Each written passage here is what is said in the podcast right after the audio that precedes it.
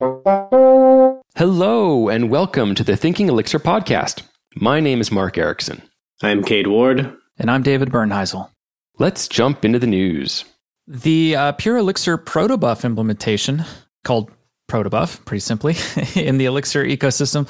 Uh, we've talked about earlier that the value that companies can bring to the Elixir ecosystem by contributing to open source code and, and projects. Well, this is this is one of those open source code and projects and contributions. There was a big update to that library. And this contribution was made by the uh, the company community, uh, namely uh, Andrea Leopardi and Eric Meadows Johnson and and some other folks that work at Community.com. And I bring that up because, well, one, I, I like I like using that library. Um, Andrea is now a maintainer of the project, and some highlights to may, maybe why you would use this library. There's a protoc plugin that generates Elixir code, just like what the other official you know protobuf libraries typically do. Extensive use of the Elixir macros in there to do all that kind of stuff.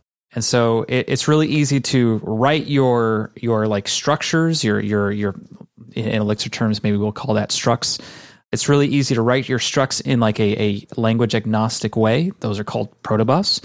And on top of that, gRPC services on top of those messages for relaying that info back and forth in a very efficient way.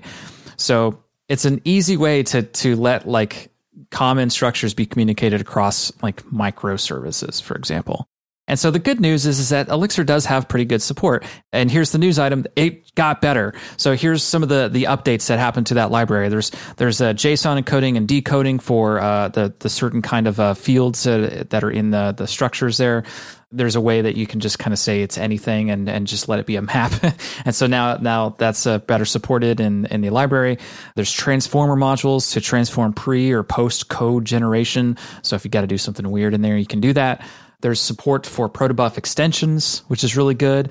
Generally, it's harder, better, faster, stronger. So definitely worth checking out if you're looking for protobuf support in Elixir. And thanks to the team and the company for making this, taking the existing library out there and, and making it better. Next up, a new Erlang website was launched. A big feature that Elixir developers might notice is that there's full text documentation search. And I noticed as I was kind of looking around, you can actually like on Mac hit Command K or on Windows and Linux hit Control K, just anywhere and pop up a little search bar powered by Algolia, which is just like super fast text searching service. So you can find things wicked fast now. So that's pretty cool. Yeah, users of Tailwind CSS will probably recognize that search. that's what they that's what they use over there too. And next up, PromEx was updated to version 1.5. So PromEx is a library by Alex Koutmos. One of the nice features is that it makes it easy to export metrics to Grafana and to get visualizations. And so a couple nice new features in this new release is the Ecto Grafana dashboard panels for total time metrics was added and a Phoenix Grafana dashboard panels for socket connections was added. And Cade, I think you've had experience doing this too, but it almost feels like it's the kind of thing you get for free when you just say, "Hey, take this and export to some Grafana dashboards."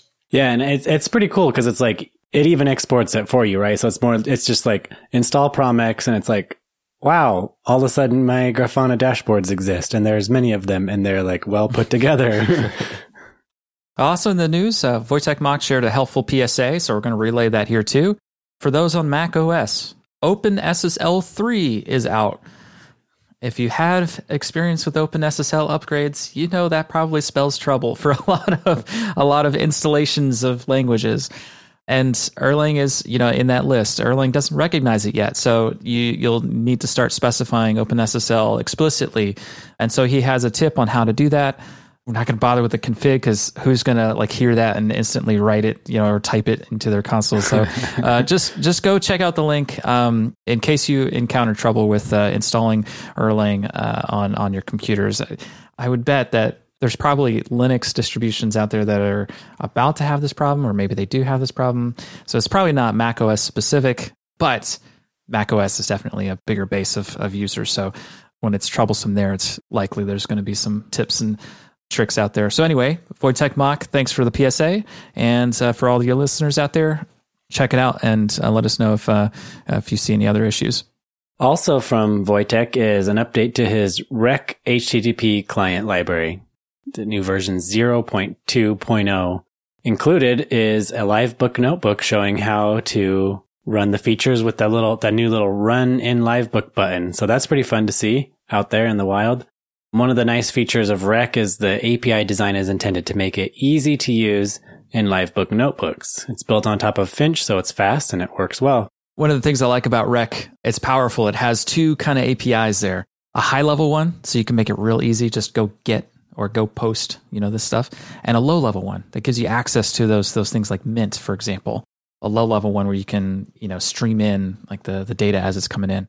It's quickly becoming one of my favorite uh, HTTP libraries. So good job, Wojtek. And that's it for the news. Today we're being joined by our special guest, Paul Copplestone. Paul, welcome to the show. Hey guys, thanks for having me. I'm really happy that you could join us because you work at the company Supabase. We've mentioned Supabase before in our Elixir news segment. Specifically, that got a lot of attention, just Supabase did recently because they got a lot of funding, a lot of big general tech press excitement. But then we also dug in a little bit more and realized you guys are using Elixir for some really cool stuff. And we're like, okay, we've got to talk with Paul. We've got to find out what's going on. So I'm excited for that. But before we jump into all of that, we'd love to hear a little bit more about you. Like, where do you live and what kind of work are you doing? Originally, I'm from New Zealand. I grew up there. And then about seven years ago, I moved to Southeast Asia. So actually, currently, I'm in Singapore. I'm dialing in from Singapore late at night here. But um, yeah, I originally moved to KL and I've done a few startups here. This is my third startup. And actually, originally, we were supposed to move to the US, but then COVID struck. So now we're here in the US. But, you know, my backstory is largely around tech. I've been a techie for 15 years. Started on LAMP stack and did some consulting, did some contracting, worked in finance for a while, worked in Accenture for a while before finally getting into startups and startups where I've been for the past seven or eight years, just building companies and largely just building out marketplaces and, and different tools. So my previous ones weren't very tech heavy. They were more um, operational. And then this company is sort of obviously very tech heavy. It's uh, building a Firebase alternative. So it's um, all dev tools and uh, uh, the team is all engineers. So uh, it's kind of now, now my, my dream job, so to speak. But on your question, what do I do? Uh, yeah, so largely I build Supabase um, now as the CEO and one of the co-founders. But um, yeah, day to day, it's a little bit of engineering, not as much as I actually would hope, and uh, a little bit of company building and a lot of community building. So you mentioned that you started with LAMP stack, and you know through this whole process, building a lot of these different tools. I'm just curious as to when you came to Elixir and kind of discovered that, and maybe what other languages brought you on that path? Yeah, actually, I should revise that earlier comment. My first sort of serious project, if anyone knows this, I was using ColdFusion. Oh, yeah. Uh, an Adobe product. and actually, the funny thing is, you know, ColdFusion and Flash at the time was great for one thing, real time charts and animations. So actually, one of the first things I did was build sort of this live graphing tool for farmers to see their data. Um, farmers, the least tech savvy people in the world, so it was completely over engineered. but uh, you know, I guess that's just to point out that I worked in databases and real time systems for, I guess, going back to my earliest roots. So Elixir itself, after my second startup, I took a bit of a gap between startups and I was, um, no, after my first startup. So it would have been around 2017, maybe 2018. I was playing around with in particular Phoenix, the Phoenix framework. And I just fell in love with Elixir itself and, and Phoenix, just the sort of batteries included, everything out of the box. Loved the idea of Beam, especially, I think is great. Um, actor based, everything about it, I really liked. But I didn't use it too much. Like when I started my next project, I used it a little bit um, to build an API, but it was just a very small segment. And then sort of I took a break from Elixir until finally building the system that would actually become the real time engine on top of Postgres. And that's what sort of is the genesis of Supabase actually was the system built with the Phoenix framework. I think that's a good time to start talking about what Supabase is. You mentioned it a little bit there that you say it's a Firebase alternative, an open source Firebase alternative. Now, one of the things I'll mention is there was a TechCrunch news article in September 2021 where it talked about how you guys raised $30 million for its open source Insta backend. And one of the things I think is just fascinating is, you know, you don't hear about open source companies getting large amounts of funding. That's not the normal route. So I'd love to hear more about that, but maybe we need to first talk about what Supabase is doing and what kind of problem it's solving. Yeah, yeah. So I didn't come up with the tagline Insta backend, by the way. That was the uh, TechCrunch reporters. So we label ourselves as an open source Firebase alternative. For those who don't know what Firebase is, Firebase is this amazing suite of tools that allow you to build your product, whatever you're going to build, on top of this suite of tools very quickly. So you don't need to worry about the database. Um, you don't need to worry about auth. You don't need to worry about where to store your files. You don't need to worry about analytics. It just actually has 18 different tools. So it's quite a lot of things. And to their credit, the developer experience is very good. Uh, it's a very good product. It's actually started in Y Combinator, I think in 2012 and was acquired by Google uh, a few years later. And so now, um, yeah, it's part of the Google suite. Now, what we do is we try to use Firebase as inspiration. Uh, we think is a great tool, but it has some flaws that we hope to overcome. One of them is scalability. So we sort of base everything around Postgres and we base all of our systems around try to base it around existing open source tools. If the open source tool doesn't exist, then we'll build it ourselves as we had to do with the real time engine. But, you know, a few of the other things that we can talk about at some point are very well established tools very permissively licensed. And the idea is that if you don't like what we're offering, you can host it yourself. You can swap out different components. You can do whatever you want. So, um, really, you can think of us as the easiest way to use Postgres and everything that we do within Supabase tries to be centered around the existing functionality of Postgres. For example, we make row level security very easy to use. We have instant APIs that um, you don't need to code the APIs. You just build the tables or the functions within Postgres and they get exposed over a REST API. Authentication ties in very nicely with the authorization. We have a storage mechanism for storing large files, but all of the sort of buckets and, and images are mapped into your Postgres database. So you can also apply row level security on all of your files and systems. So you know, we're just building up this suite of tools around Postgres to make it very easy to use. All right. You keep on saying row level security. What does that what does that mean?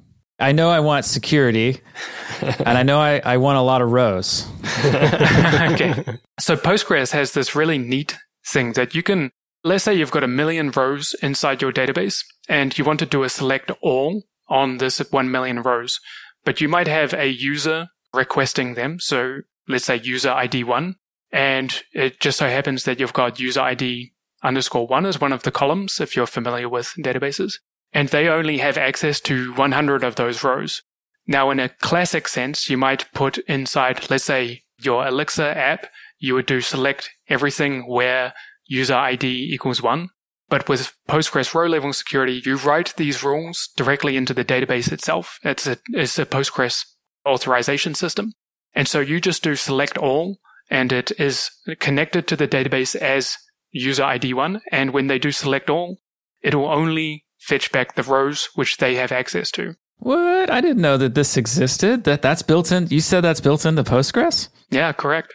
This probably ties in with like multi-tenancy a little bit, right? Is that is that a, a like a way of of enforcing that kind of uh, authorization as well as prefixing, you know, these different tenants differently so they can only access their stuff? Is that that's an alternative? Definitely. The nice thing about row level security is they're just SQL statements. So you can literally write whatever you want. You could make up whatever rule that you can write in SQL. And um, it can be multi-tenant rules. You can even use things like TTLs, like time to live. So you might want to fetch all the blog posts for the last 30 days only. That can be a row level security policy where, you know, people are using it for very bizarre things inside Supabase. So um, wow, it's very powerful. okay, all right. I'm gonna I'm gonna ask you a hardball question here. Here it comes. Supabase.io slash docs. I see tutorials. I see Angular, Flutter, Next, Re- React, whatever Redwood JS is, Svelte, and Vue 3. Where is Elixir, my friend? Where is Elixir? well, the, the nice thing about Elixir is that, uh, well, in particular, Phoenix framework is, is very well catered for in terms of you want to spin up a product, right? It kind of does what Supabase does. we just do it for those, all the Jamstack crowd. now, we also host databases. So if you wanted to connect, let's say your Phoenix application just to a raw Postgres database, we give you a full Postgres database. So it'd be a very small tutorial. It'd be like, oh, well, go find your Postgres connection string and put that into your config inside your Phoenix application. Okay, I accept that answer. okay, great. that is an interesting question, though, because I remember when Firebase first came out, this is before Google acquired them even. It just seemed like the sweet spot that it was fitting was I'm a JavaScript person. I want to write maybe a React.js mobile front end, like a React Native, or I want to do a mobile app, but I don't know backend at all. And it, seemed like that was the way I saw most people using it. Is that still true today, or are there other use cases we should be considering? Yeah, definitely. And the trend that they really rode well was the mobile trend. If you think back 2012, sort of mobile was becoming the hot thing.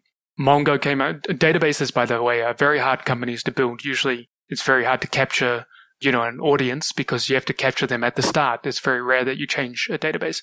So usually it's off the back of a trend. Firebase rode the mobile trend. Mongo um, sort of started its own trend with NoSQL and did very well there. And then, you know, our trend is Jamstack. And there are not many databases that work well with Jamstack.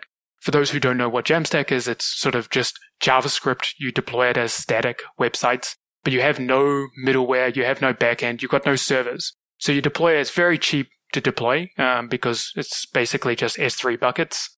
Then there's no good backend services. There are a few. For example, Fauna has been around for a while, and Firebase is probably the best, I would have to say, um, in this space. And then this is where we come in as well. We try to cater for this audience, people who don't want to use Firebase or are worried about the scalability. That's where we come in. We try to solve some of the problems that Firebase have, and not in a one-to-one way, but uh, in our own special way. You'd mentioned that Supabase is open source, which I we have to talk about more. I think people are going to ask the question, well, how do you make money? Like, what is worth investing into? Like, you know, that you're going to get venture capital firms to say, yeah, this is a good idea. There's a, there's a business plan here, right? So there's got to be some way that you guys are able to make this a sustainable operation. So where do you position that? Not to get too off the top of Elixir, but um, I will say that it's becoming more and more common for open source tools to get VC funding.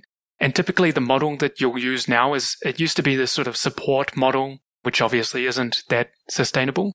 So the model usually these days is that you'll have your own platform. So for Supabase, we've got a hosted platform. You can sign up, you click a button, you get a Postgres database in 30 seconds or a minute or something like that.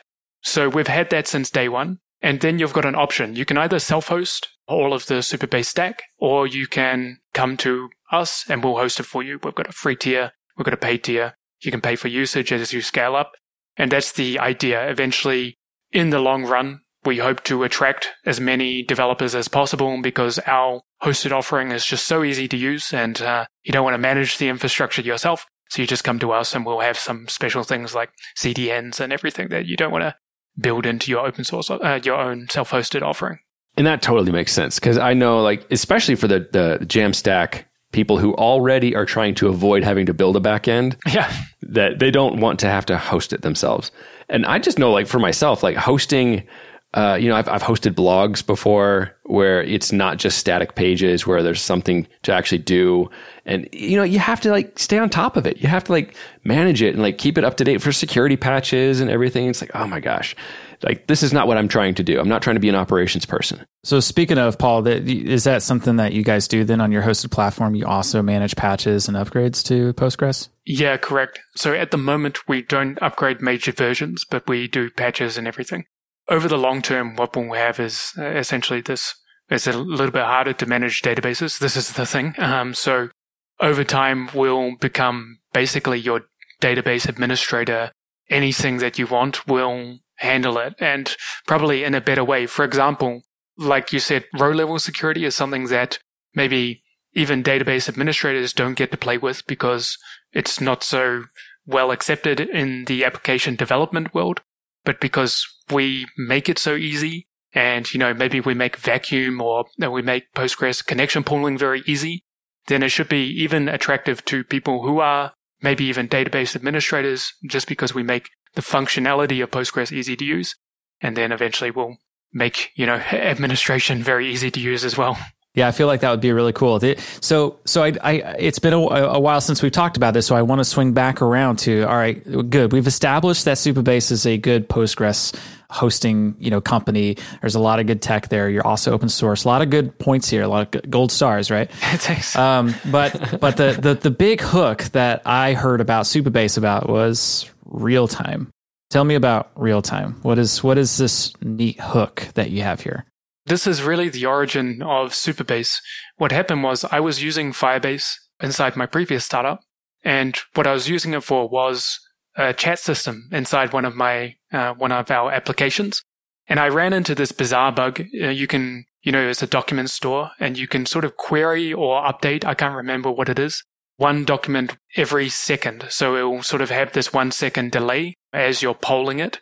With a chat system, of course, you know, sometimes multiple people are sending messages. So I could either re-engineer everything in the Firebase database to be, you know, multiple documents, or I could move it over to our Postgres database. And I did it in this very naive way. I moved everything in, into the Postgres database. I sort of replicated it across. In case you don't know, Postgres also has JSON storage, JSONB storage. So it was very easy to have a document store inside Postgres. Then I use this sort of trigger notify functionality that exists within Postgres. You can send these external events just with triggers and you'd send a notify and you can sort of notify out to the world. Then over time, what I discovered is that there is this hard limitation even within Postgres that a notify can only be 8,000 bytes dug right into the depths of the Postgres documentation.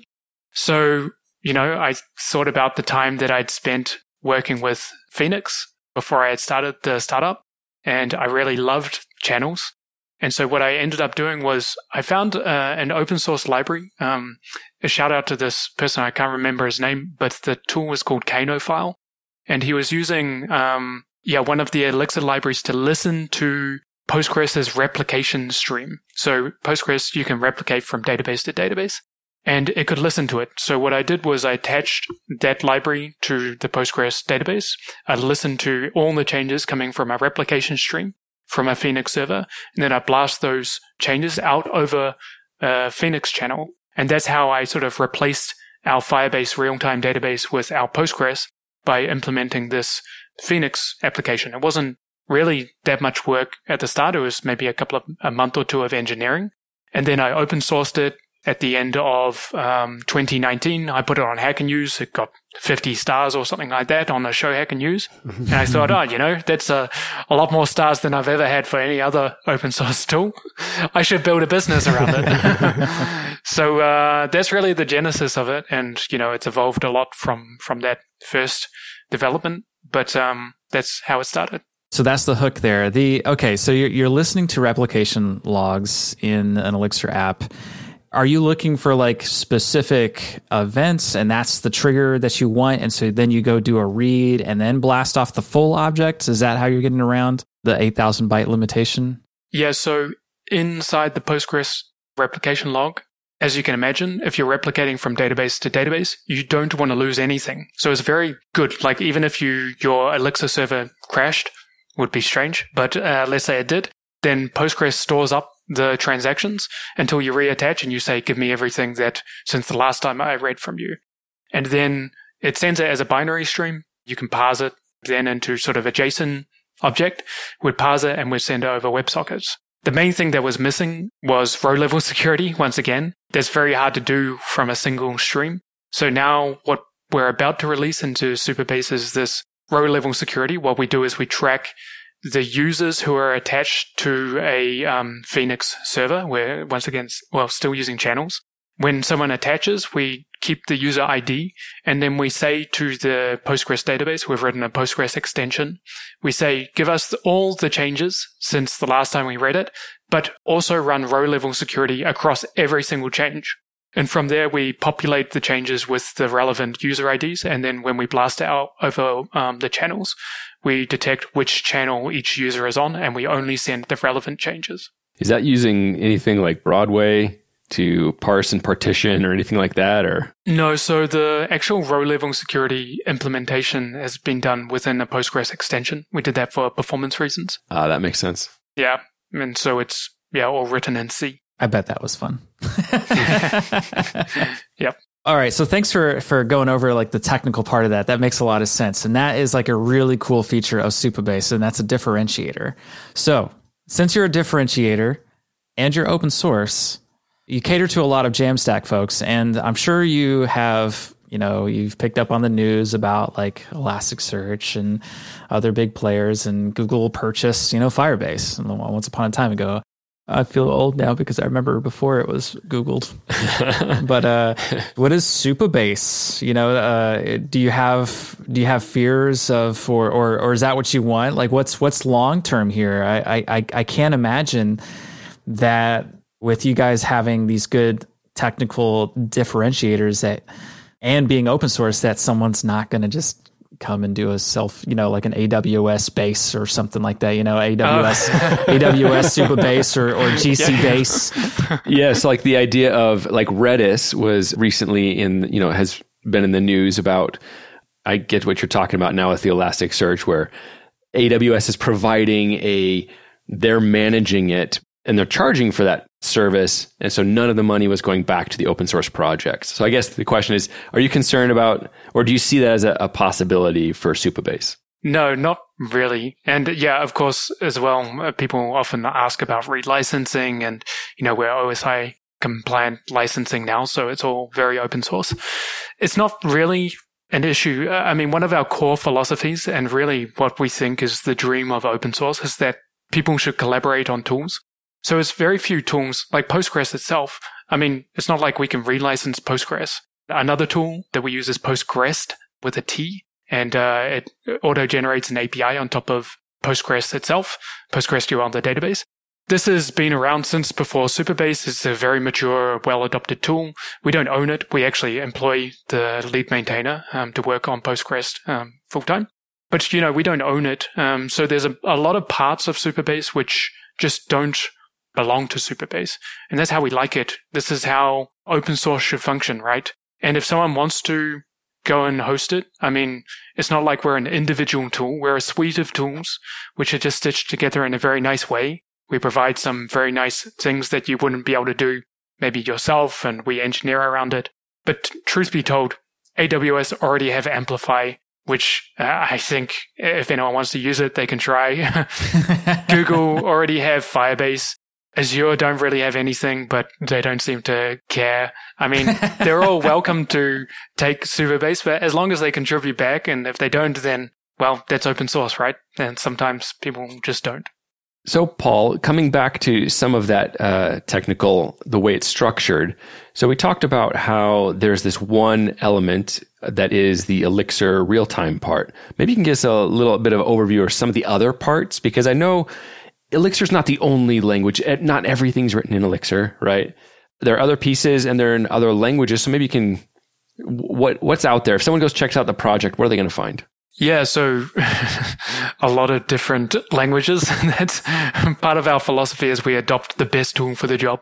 And that's really sort of the core principle. We don't, we just want to make sure it's very scalable. So Postgres, the database, PostgREST, the auto-generated API, that's actually written in Haskell. Wow. yeah, quite obscure. We have a storage engine written in TypeScript using Fastify. We've got our real-time server, obviously written in Elixir. We have a Postgres like a meta API, also written in TypeScript. And then we use Kong, an API gateway, which is actually a, a sort of a layer on top of Nginx. These are the main tools that make up the Supabase stack. And, uh, you know, if you go to our repo, you can sort of just do a Docker compose up and you don't need to worry about what the languages are underneath them. You can just use the stack. And then, yeah, each tool is basically a different language. nice for us to hire for. it's always tricky getting people to jump around different projects. I was going to ask about that, like your own personal comfort level, like because like oh, there's TypeScript over here and maybe Rust over here, and you know uh, Haskell over there and Elixir here. It's like th- that can be overwhelming. So I, I imagine it's open source, so you have a lot of people maybe who are contributing to different projects of personal interest. But what is that like in terms of managing that? Yeah, actually, another one was is Go. I forgot to mention we've got a, quite a bit of Go for internal APIs. But most of the contributions come through our community libraries. You know, everything's RESTful or, or real time APIs. And then we support ourselves officially the JavaScript, TypeScript um, libraries. But the other libraries, we've got, for example, someone doing Elixir libraries. We've got someone doing Go libraries, um, Python libraries, C Sharp, Swift, all these different libraries, which just make Supabase even easier to use. Most of this is done by the community and we encourage that. Of course, we could fund people to, to build these libraries or we could do it ourselves, but we like the community being involved. And actually, as things get adoption, we typically hire contributors. So we like that model as well. So, um, you know, the many languages um, are good. Truth be told, not a huge amount of sort of day to day contribution to some of the servers, but you get some nice, like if the server I'll give you a very good story for where contributions and where open source is just far superior to something proprietary. One day, someone, it was like a Monday, someone came in and said, Oh, can we have Azure? Because we want to switch from Firebase to Supabase, but we use Azure logins. We said, Oh, ah, you know, we probably won't develop that. Two days later, they put a PR request onto GoTrue, the auth library, which is a fork of, of Netlify's. Two days after that, we merged it into production. And two days after that, they had switched their whole system over to Supabase. So imagine, imagine going to Firebase and saying, Hey, yeah, we'd really love this brand. You know, we'd love TikTok logins or something like that. and then trying to get that into Firebase. Maybe you would take a month, two months for open source. That's kind of the dream, right? You can contribute it and we'll accept it if it's good, clean code. We'll put it into production. No worries. So w- with these other all these different projects, do you see an opportunity for Elixir to maybe expand and do additional things that you're not already using it for? Yeah, actually, one of the things we're doing, so our real-time server is not multi-tenant right now. So we're just making it multi-tenant so it can attach to multiple databases in one go. It means that we don't have to host many Elixir servers. After we've done that, actually one of the features we're going to do is this multiplayer functionality. As you probably know, within Phoenix itself, inside channels, you've got presence. You can know who's connected, who's online. You can pass messages between each other. So this is great. Um, you know, it's sort of built into Phoenix Live View and all these things. But for those who exist outside of the Elixir ecosystem, this is kind of a hard problem and scaling it up and getting people connected for collaborative tooling is something that's not really sort of done across all frameworks. So we'll offer that within um, our sort of real-time server. When you connect, you can also connect to a room. You can listen to all changes within that room, but also you can pass messages between users, you can see who else is connected into that room. And we start building this collaborative tooling using this multi-tenant cluster that we're, we're building out.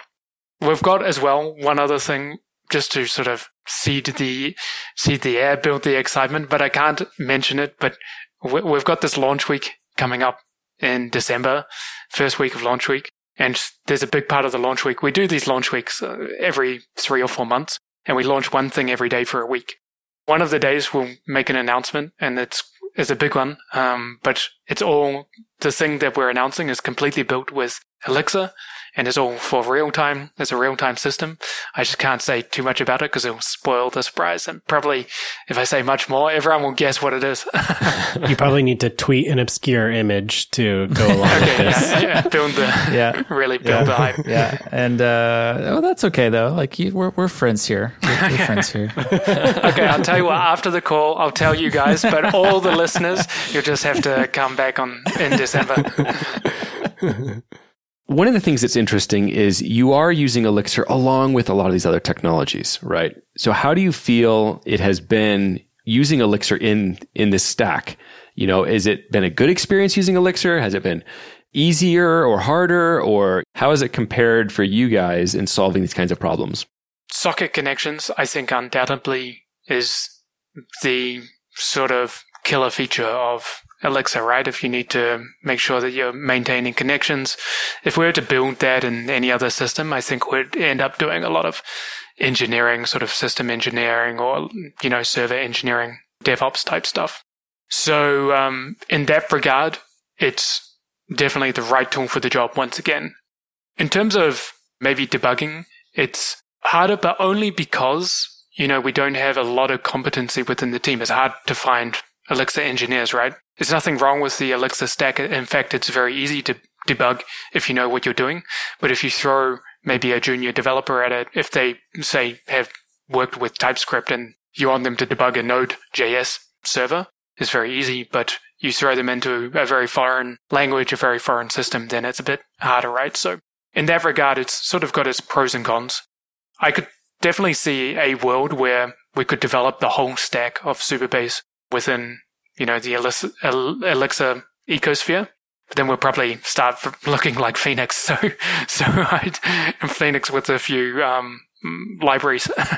yeah. In that regard, I've noticed though that we rarely hire people who are already experienced in Elixir, but the senior guys that we do hire pick up Elixir so fast and within no time at all, they feel like they've been coding in Elixir for years and they have no problems with it. So we've, we've noticed the struggle with hiring experienced Elixir devs, but we've also felt like people really love learning it and they ramp up really quick. So it sounds like in in your case that that would be good anyway, right? You need polyglots. Yeah, exactly, exactly. And one very nice thing. This is once again full credit to maybe Jose or everyone involved with building the community. Probably, you know, our real time server is one of the most contributed to maybe our auth server as well, but we get contributions to our Elixir server and we get a lot of eyeballs on it and a lot of love around it. I just think the community around Elixir is, is a nice group of people. So we hired two of our contributors, people who are contributing to our real time server. We hired them just because they sort of upskilled themselves on it. And um, so that's been a good channel for us for hiring. That seems like a great model every company would love to try out their engineers before, right? They, sometimes they send them home with these fake take home projects that like don't really have a lot of meaning. And some one, I remember one time interviewing, I did one and I brought, I spent all this time doing this take home project and I bring it and like they don't ever bring it up. They never, we never even went over the code. I'm like, why the heck did I do this? Like, so you guys have got a really good system, right? It's like people are actually contributing. You're going through the whole PR review flow.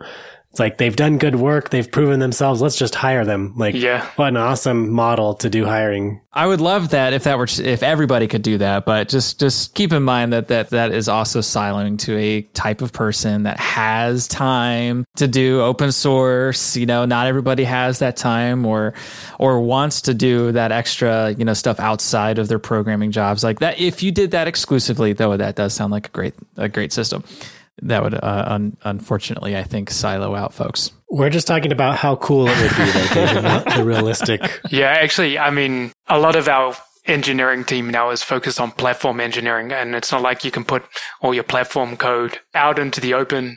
It's not like AWS would open source their cloud offering or something like that. So, you know, it's usually application engineering that we can hire for in the open source realm. Elixir engineers also generally happen to be very good platform engineers, you know, they usually have a good understanding of Linux and, and sort of low, lower level, level systems as well. So that's quite quite a plus. I'm glad you said that. I, I don't think I would have put that together, but I think you're right. Yeah. Compared to say um, Jamstack developers, yeah, then uh, they they do. But um, yeah, I think, uh, you know, the early days of Elixir, I remember trying to deploy my first Elixir app. I was doing a lot of Linuxy type stuff. So I think uh, anyone who's been around Elixir from the early days probably just by um, virtue of trying to deploy it had to learn a lot of um, sort of Linuxy or in engineering deployment platform stuff. So what's next for you, and your team, Supabase? You mentioned that you're having this quarterly type of release week or launch week that's coming up, but what else is going on? Yeah, so really, if we painted ourselves into a corner by um, positioning ourselves as the Firebase alternative, because we need to basically launch a lot of different products to be um, considered a viable alternative.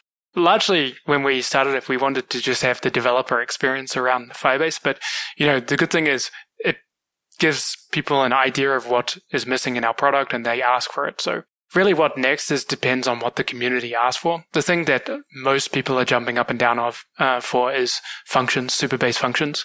This will be a bit foreign to people who are outside of the Jamstack world because you'll be thinking, well, that's just APIs. But um, Jamstack developers like to deploy their APIs onto serverless environments so they don't have to host a server. And um, this is something that we're working on building a nice system around it. It's it's kind of a solved problem with most Jamstack frameworks. Usually they've got some sort of functions, but people wanted within the Supabase ecosystem to work very nicely with the Supabase ecosystem. So we've taken our time with this because we just want to build a very nice product around it. And that's probably the main thing. Apart from that, yeah, we'll just wait and see what the crowd asks for next. We've got a lot of things that we know we could do, but um, we're a community based project. So we'll wait and see what the feedback is. I have to commend you. Uh, and, and I'm starting to see a trend here. You know, open source, lightweight alternatives to big behemoth, you know, solutions that are already out there. So Supabase, you guys are being a, a, a, really good example of that right now. Another example that comes to mind is Plausible, you know, with uh, analytics, and uh, I'm sure I'm sure there's others, but those those are the two that come to mind. There are even some other Firebase alternatives. A, good one um, is Cal.com, open source um, Calendly. Are they Elixir based? Oh no, they're okay. Nothing I see we're only shouting out to Elixir based open source yeah. yeah, we don't, we don't care about the rest yeah, okay, of them. Okay. Well, uh, I don't know uh, any others, but I'll be sure to send you some. Though I, I am happy for them too. Uh, but yes, I know that I know that plausible is does have some some Elixir going on. Uh, but they're another polyglot uh, company, right? They naturally have to do a lot with uh, JavaScript as well. But really that's what I want to commend you guys on is uh, not because you're Elixir based though. I am happy for that. Uh, but for going up against when the challenger seems so so large and and you know uh, impossible to get a, a foothold into and it seems like you guys are doing that. So uh, congratulations on that and uh, I am very excited about launch week. I can't wait to see what you guys are coming up with. Thank you. Yeah thank you very much. So I keep seeing something about X founders. What does that mean to you guys? What is this? So our team right now is about just less than 30 people. We'll be around 30 people soon. And about a third of our team are sort of founders. They have started their own companies. We convince a lot of people to um, stop working on their own companies to come work for us. you know, so open source contributors and, and ex founders. These are the profiles that we really like. The reason why is because, you know, we're an open source tool and we try to operate very much like an open source ecosystem, even internally. Everything's done asynchronously. We try to send everything around GitHub, a little bit of Slack and Notion, but that means that it's very flat and everyone's very much self managing. And who better to self manage than people who have managed their own companies, know how to grow with the company, know how to put priorities, um, prioritize different things and when to ship. They're not perfectionists. They usually want to ship early. So they just fit our sort of way of doing things. This is the profile that we found fit the best. So we actually hire it as one of the roles that we have on our careers page, ex-founders. And if you've got ex-founding experience, we just have a strong bias towards hiring these, these people. Well, Paul, I really appreciate you taking the time to come and talk with us. I think what you're doing is fascinating, not only because you're taking a large project, a large goal, but you're saying, you know, we're going to take all the different things that we think are the best tools to implement them, and you're doing it as open source, providing us a, a hosted option, which I think is awesome. And I just, I love seeing that, you know, we talk about Elixir being successful in the, in the space, companies that are being successful with Elixir.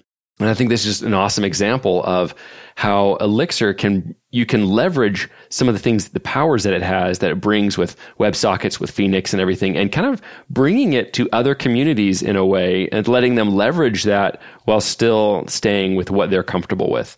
So I just think that's, that's really cool.